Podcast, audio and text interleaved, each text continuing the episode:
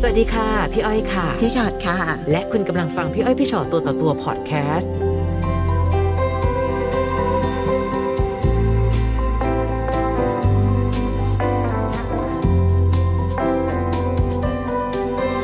สวัสดีค่ะสวัสดีค่ะ สวัสดีค่ะมาเจอกันเพื่อพี่ชอนตัวต่อตัวนะคะค่ะไหนคะมีอะไรมาอยากเล่าให้ฟังเอ่ย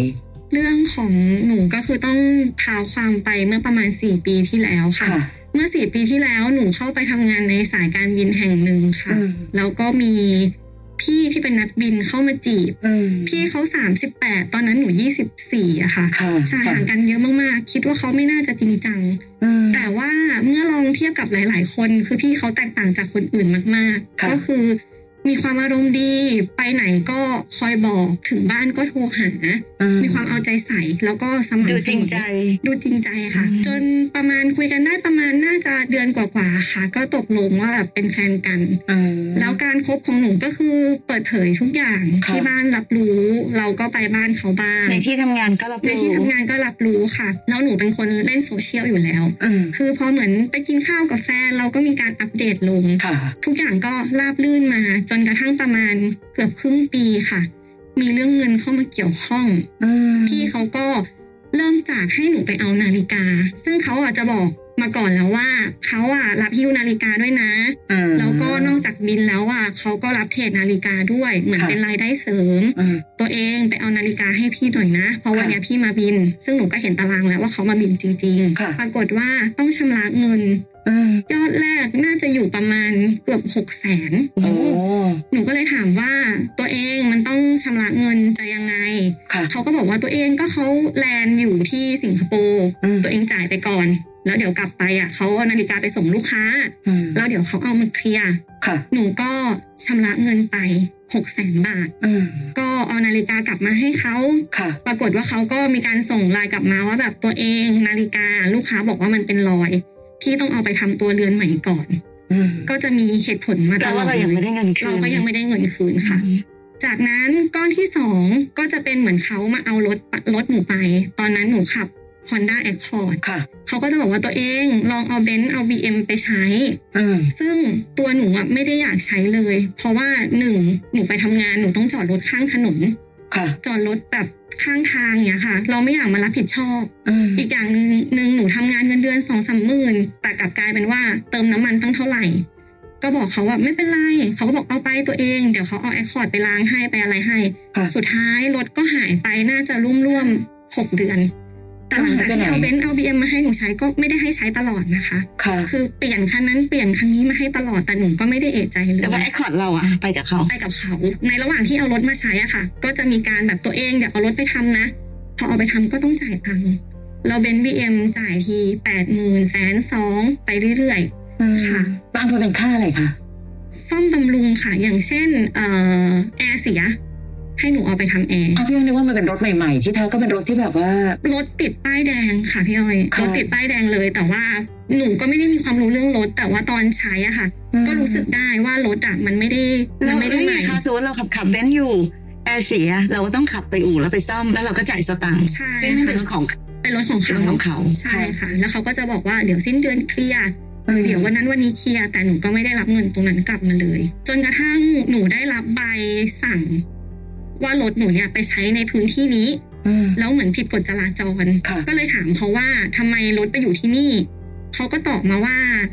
เขาให้คนเนี่ยไปต่อเหมือนต่อภาษีอะค่ะอืมหนูก็แบบอะโอเค แต่เริ่มแต่สุดท้ายภาษีขาดถึงได้แบบเฮ้ยมันไม่ใช่แล้วเลยถามเขาไปตรงๆเขาเลยยอมรับว่าเขาเอารถหนูไปจำนอ้าวอืมำซึ่งตอนนั้นก็ทะเลาะกันเลยค่ะ แต่พี่เขาก็บอกว่าตัวเอง เขาอะโดนสายการบินเก่า ฟ้องเนื่องจากว่ายังทำไม่ครบสัญญาค่ะ ตอนเนี้ยเขาก็คือหนักมาก เพราะว่าโดนอายัดเงินเดือนอืมค่ะ แล้วต้องเอาเงินก้อนเนี่ยไปจ่าย ตอนเนี้ยมันเลยกลายเป็นว่าเขาไม่มีเงินที่จะมาหมุนเงินเดือนออกมา โดนอายัดไปส่วนหนึ่งส่วนที่เหลือก็ไม่พอจ่ายค่าบ้าน เขาต้องดูแลป้าด้วย ไม่พอจ่ายค่ารถ ไม่พอจ่ายภาระที่ต้องแบบเลี้ยงดูครอบครัวเขาอืมค่ะก็อ้าวแล้วถ้าเกิดจะเอารถไปจำนำจำนองอะไรแล้วทำไมไม่เอารถเขาเองไป หนูเคยถามค่ะ เขาบอกว่าที่ต้องสลับเอารถเราไป เนื่องจากว่าแม่จะกลับมาจากอเมริกา แล้วแล้วเดี๋ยวแม่จะถามหารถมีเหตุผลกับทุกสิ่งมีคำตอบทุกสิ่งใช่ค่ะค่ะ ก็ตอนนั้นก็เหมือนตอนแรกโกรธเสียใจ แล้วก็เริ่มเห็นใจค่ะ ก็เขาก็เลยบอกว่าตัวเองงั้นไปกู้ SME ให้เขาได้ไหมอืมเขาอยากได้เงินก้อนมาประมาณสักล้านเจ็ดโอ้ก็จะไปเคลียร์มันก็จะแก้ปัญหาได้ค่านาฬิกายังไม่ได้เลยใช่ไหมคะค่านาฬิกายังไม่ได้ค่ะไม่ค่ารถก็ยังไม่ได้โอ้ใช่ค่ะ คือตอนนั้นรวมๆหนูน่าจะหมดไปประมาณล้านและจนกระทั่งมามีเรื่องให้หนูไปกู้ SME เขาบอกว่าเขาจะเอาเงินเนี่ยไปใช้ให้กับสายการบินเดิม หนูก็บอกว่าหนูอะไม่น่าจะกู้ SME ได้ เขาก็บอกว่างั้นไม่เป็นไรแอคคอร์ดตัวเองอะซื้อสดใช่ไหม ตัวเองเอาไปเข้าไฟแนนซ์ให้เขาหน่อย ถ้าเกิดว่าไม่ผ่านอะเดี๋ยวเขาค้ำประกัน ปรากฏว่าหนูก็เอาก็ทำตามที่เขาบอกค่ะ เหมือนแบบณวันนั้นเราเป็นแฟนกัน ก็เห็นเขาลำบาก เขาก็ดูเครียด สีหน้าก็เครียดคำพูดก็คือดูดูจริงจัง ทุกอย่าง หนูก็เลยทำตามที่เขาบอก ปรากฏว่า ก็ผ่านได้เงินจากรถมาล้านห้าค่ะ ก็โอนให้เขาหมดเลยค่ะ ตอนนั้นเนี่ยเมื่อเราทำงานในที่ทำงานเดียวกัน มีโอกาสได้เช็ค หรือมีเสียงลือเสียงเล่าอ้างเข้าหูบ้างไหมคะว่าเฮ้ยเธอ อันนั้นอันนี้อีนี่นะ ผู้ชายคนนั้นเป็นอย่างนี้คนนี้เป็นแบบนั้นมีบ้างไหมคะเราคบกันแบบเปิดเผยนั่นน่ะสิเพื่อนก็รู้ทุกคนก็รู้ใช่ก็ไม่ได้มีใครมามีใครเตือนไม่มีอะไรใครไหมเตือนคะไม่มีใครบอกอะไรเลยอืมพอหลังจากที่เริ่มเงินตัวเองหมดแล้ว ก็เริ่มเป็นบัตรเครดิตค่ะ ก็ให้หนูไปรูด ค่ะ จ่ายค่าของนั่นนู่นนี่นั่นแล้วมันสะสม ก็เต็มวงเงินเลยอีกหลายแสน สุดท้ายแล้วอะค่ะ เหมือนการคบกันน่ะ พอพักหลังๆที่หนูเริ่มไม่มีผลประโยชน์ หมายถึงว่าไม่สามารถไปยืมเงินใครได้แล้วอืมหรือไม่สามารถมีเงินตัวเองไป support เขาได้แล้ว ความสัมพันธ์มันเริ่มเปลี่ยนไปเลย จากที่เคยโทรหาเราตลอดก็เริ่มแบบเหมือนไม่ว่าง เหมือนค่ะมีเรื่องอยู่ตลอดเวลารวมถึงเรื่องอื่นๆ ด้วยในความสัมพันธ์จนทำให้รู้สึกแบบไม่ไหวแล้ว งั้นเราเป็นพี่เป็นน้องกันเถอะ แต่เรื่องเงินพี่จะเคลียร์ให้หนูยังไงอืมเขาก็ตกลงว่าเขาจะรับผิดชอบ แต่หลังจากที่เลิกกันได้ประมาณ 2 เดือนนะคะ ระหว่างนั้นอยู่ดีๆมีพี่คนนึงอยู่แผนกโอเปอเรชั่นค่ะก็ติดต่อเข้ามา แล้วก็บอกมาเตือน ว่าแบบเอ่อคุยกับคนนี้อยู่ใช่ไหมอืมพี่เคยผ่านมาแล้วนะ พี่อยากเตือนทำไมพี่มาเตือนชานั่จันงนะสิพี่คะพี่ว่าถ้ามีเรื่องเงินให้ระวัง ผู้ชายคนนี้เป็นมิจฉาชีพเขาใช้คำนี้เลยเขาใช้คำนี้เลยค่ะอืมตอนนั้นหนูก็คือค่ะคืออะไรอะงงไปหมด จนพี่เขาเล่าเรื่องของพี่เขาณตอนนั้นก็คือน้ำตาไหลมากที่ไหลเพราะว่า มันมันคือเรื่องของเราเลยลูกเดียวกันเลหลุยมเดียวกันเลยค่ะ ไปเอานาฬิกานั่นนู่นนี่นั่นเออเฮ้ยแล้วทำไมเขายังสามารถทำงานในองค์กรได้อะหนูก็ถามเขาว่าเราเราเรื่องเป็นยังไงต่อคะค่ะพี่ได้เงินค่ะคืนหรือยังจบยังไงพี่เขาบอกว่าพี่เขาโวยวายเลยอืมก็คือให้เรียก HR มาคุย ให้ค่ะ fleet manager ของ pilot อะค่ะมาค่ะคุยเลย พอเรื่องมันดังเนี่ยเขาก็บอกว่าเขาจะคืนเงินให้ แต่ล้านห้าเนี่ยต อนแรกเขานัดพฤษภาแต่สุดท้ายเขาจ่ายพี่พี่คนผู้หญิงคนเนี้ยค่ะค่ะ มิถุนาก็คือเดือนที่หนูเอารถไปเข้าไฟแนนซ์ที่เขาบอกว่าขาดตังค์อยู่ล้านกว่า ที่เขาบอกว่าขาดอยู่ล้านก็เป็นเจ็ไปดได้ว่าเขาจะเอาไอ้เงินก้อนนี้แหละไปชดเชยทั้งนั้นใช่ค่ะ ซึ่งพี่เขาก็บอกว่าตอนเนี้ยต้องคิดแล้วว่าจะเอาเงินคืนมายังไง อืมโวยวายไปเลยบอกเขาไปเลย เอาหัวหน้ามาคุยเลย ตอนแรกก็คิดว่าจะทำอย่างนั้น จนพี่เขาพูดกับหนูมาประโยคนึงว่า แล้วรู้ไหมว่าเขามีลูกมีเมียแล้ว อืมอันนั้นก็คือเหมือนฟ้าผ่าอีกหนึ่งดอกตรงที่ว่าอืมอ้าวแล้วที่ผ่านมาสองปีหนูค่ะเป็นเมียน้อยเหรออืมคือทำไมหนูถึงไปอยู่จุดจุดๆนี้ได้ ไม่เคยคิดเลยอย่างเงี้ยค่ะค่ะพี่เขาก็เลยเอา Facebook ภรรยาอืมผู้ชายคนนี้ให้หนูดู วินาทีที่หนูเข้าไปดูคือมันรู้ด้วยทัทันทีเลยอะค่ะ เพราะว่าหน้าลูกเขาก็คือเหมือนเขามากอืมร้องไห้ แล้วก็เลย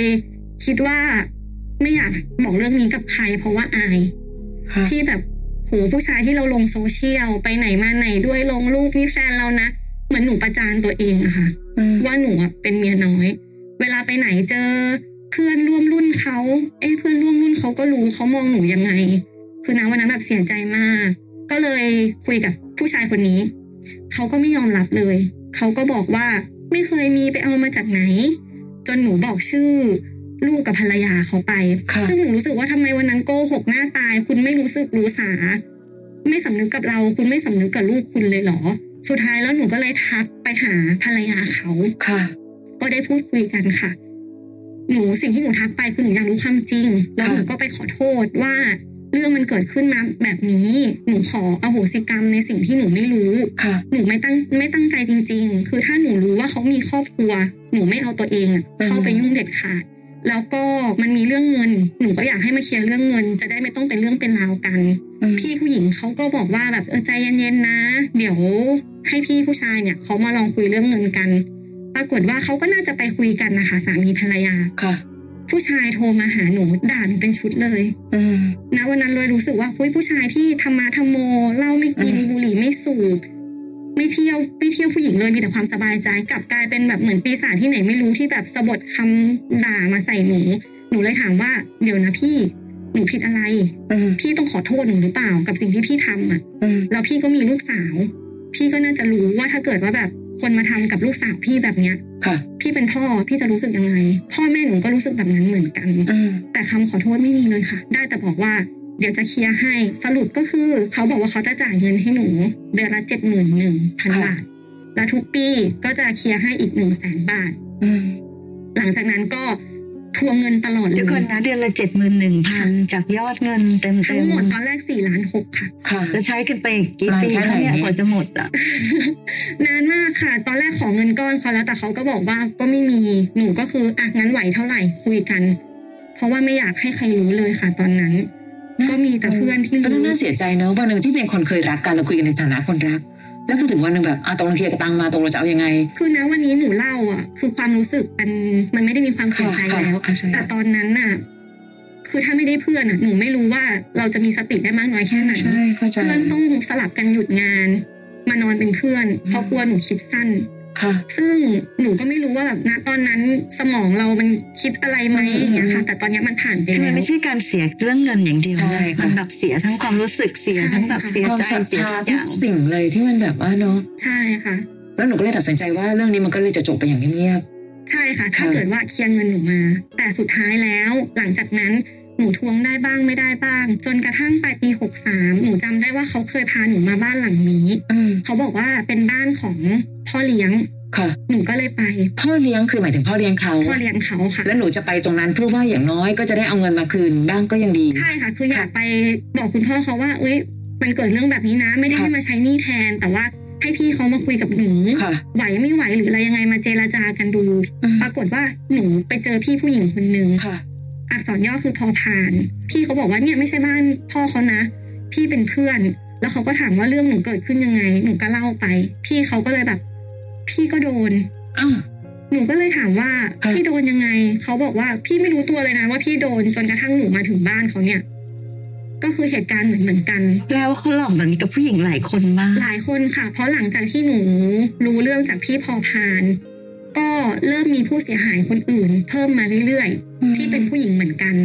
บางคนที่หนูคุยด้วยก็คือคบซ้อนกันในเวลาเดียวกับหนูเลย แล้วแต่ละคนก็คือหลักแสนหลักล้านทั้งนั้นเลยแต่ละถ้ามันต่อเป็นจิ๊กซอว์เนี่ยมันคือการแบบว่าเป็นแบบเหมันลูกโซ่เลยนะคะ คือการหลอกลวงแบบว่าเอาเงินคนนั้นมาโปะคนนี้เอาเงินคนนี้ไปโปะคนนั้น อะไรก็ตามที่มาใกล้ตัวจะเป็นปัญหาก็มีโยกเงินจากผู้หญิงคนหนึ่งมาจ่ายผู้หญิงอีกคนหนึ่งใช่ค่ะ แต่ค่ะคนที่หนูคุยด้วย ตอนนี้ประมาณเจ็ดแปดคนนะคะพี่อ้อย ไม่มีใครได้เงินคืน หนูเลยไม่รู้ว่าเงินที่เอาไปเนี่ยสุดท้ายแล้วเขาก็ต้องเอาไปใช้แหละ แต่ตอนเนี้ยก็คือเรื่องของหนูอะมันก็คือจบในส่วนของชั้นศาลแล้วเรียบร้อย ค่ะค่ะแต่แค่ยังยังไม่ได้รับเงินคืนยังไม่ได้มีการติดต่อมาชำระแล้วถามคำถามเดิมเขายังทำงานในองค์กรได้ยังไงอะไม่ได้ทำแล้วค่ะ ก็หลังจากเกิดเรื่องค่ะเกิดเรื่องหนูเนี่ยหนูมีการคุยกับ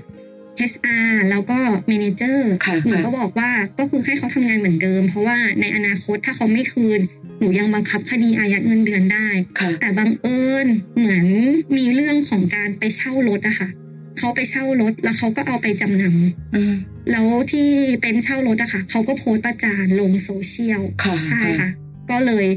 เป็นเรื่องเป็นราวบริษัทก็ได้รับความเสียหาย แล้วก็บริษัทนึกถึงความปลอดภัยของผู้โดยสารด้วยอืมคือหากสมมุติเขาคิดไม่ดีหรืออะไรเงี้ยค่ะ ผู้โดยสารก็เกิดอันตรายได้เหมือนกันแล้วก็ได้เลเงิยนกลับเครื่องบินใช่ค่ะแล้วคนนี้ยังไงคะขั้นตอนของหนูคือหนึ่งตอนเนี้ยก็คือรอเรื่องศาลรอเรื่องศาลค่ะ แต่คิดค่ะว่าหนูทำใจในส่วนหนึ่งแล้วค่ะพี่อ้อยว่าคงไม่ได้หนูก็ต้องเดินหน้าเหมือนทุกวันเนี้ยหาเงินมามีรายได้มา แทนที่หนูจะได้สร้างครอบครัวใหม่ของหนู มันกลับกลายเป็นหามาได้ก็คือใช่ใช้หนี้ถ้าเกิดวันเนี้ย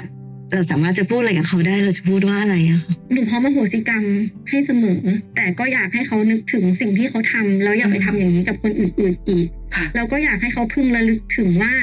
ไม่ใช่แค่สิ่งที่เขาทำกับหนู แต่ที่เขาทำกับผู้หญิงคนอื่นๆ ความเสียหายมันร่วมสิบสิบล้านอืมแล้วทุกคนต้องมานั่งแบกรับหนี้สินที่ตัวเองไม่ได้ก่อค่ะมานั่งใช้หนี้เพราะความ เห็นใจเขา เพราะความรักที่มีให้เขาอืมแต่ถามว่ายังเสียใจไหมก็ยังเสียใจค่ะ ไม่น่าเสียใจในความผิดพลาดของตัวเอง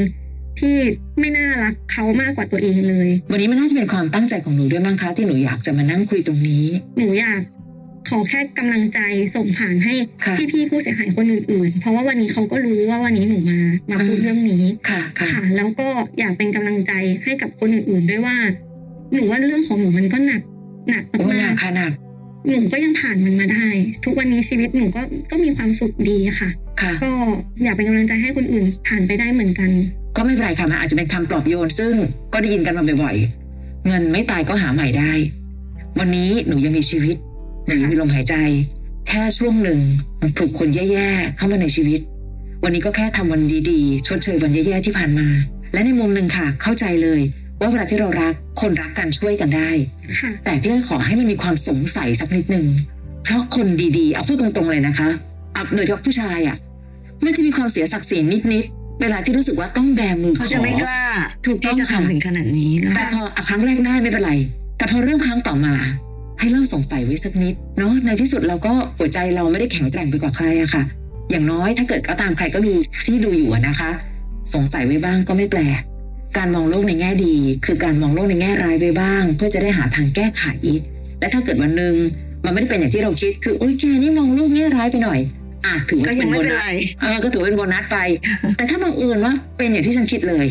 ก็ถือว่าเราได้มีการแตะเบรกความรู้สึกตัวเองไว้บ้างนะคะ ผ่านเรื่องราวที่น้องเอามาเล่าสู่กันฟังวันนี้ ขอบคุณที่อสุย่าดงที่น้องเลยบอกด้วยฝากกำลังใจให้เพื่อนๆที่โดนด้วยนะคะขอบคุณผู้ร่วมชะตากรรมขอบคุณมากขอบๆคุณค่ะขอบคุณมากค่ะ ฟังพี่อ้อยพี่ชอตตัวต่อตัวพอดแคสต์ episode นี้แล้ว ใครมีเรื่องราวอยากจะถาม ทิ้งคำถามเอาไว้ทาง inboxเฟซบุ๊กแฟนเพจพี่อ้อยพี่ชอตตัวต่อตัวนะคะ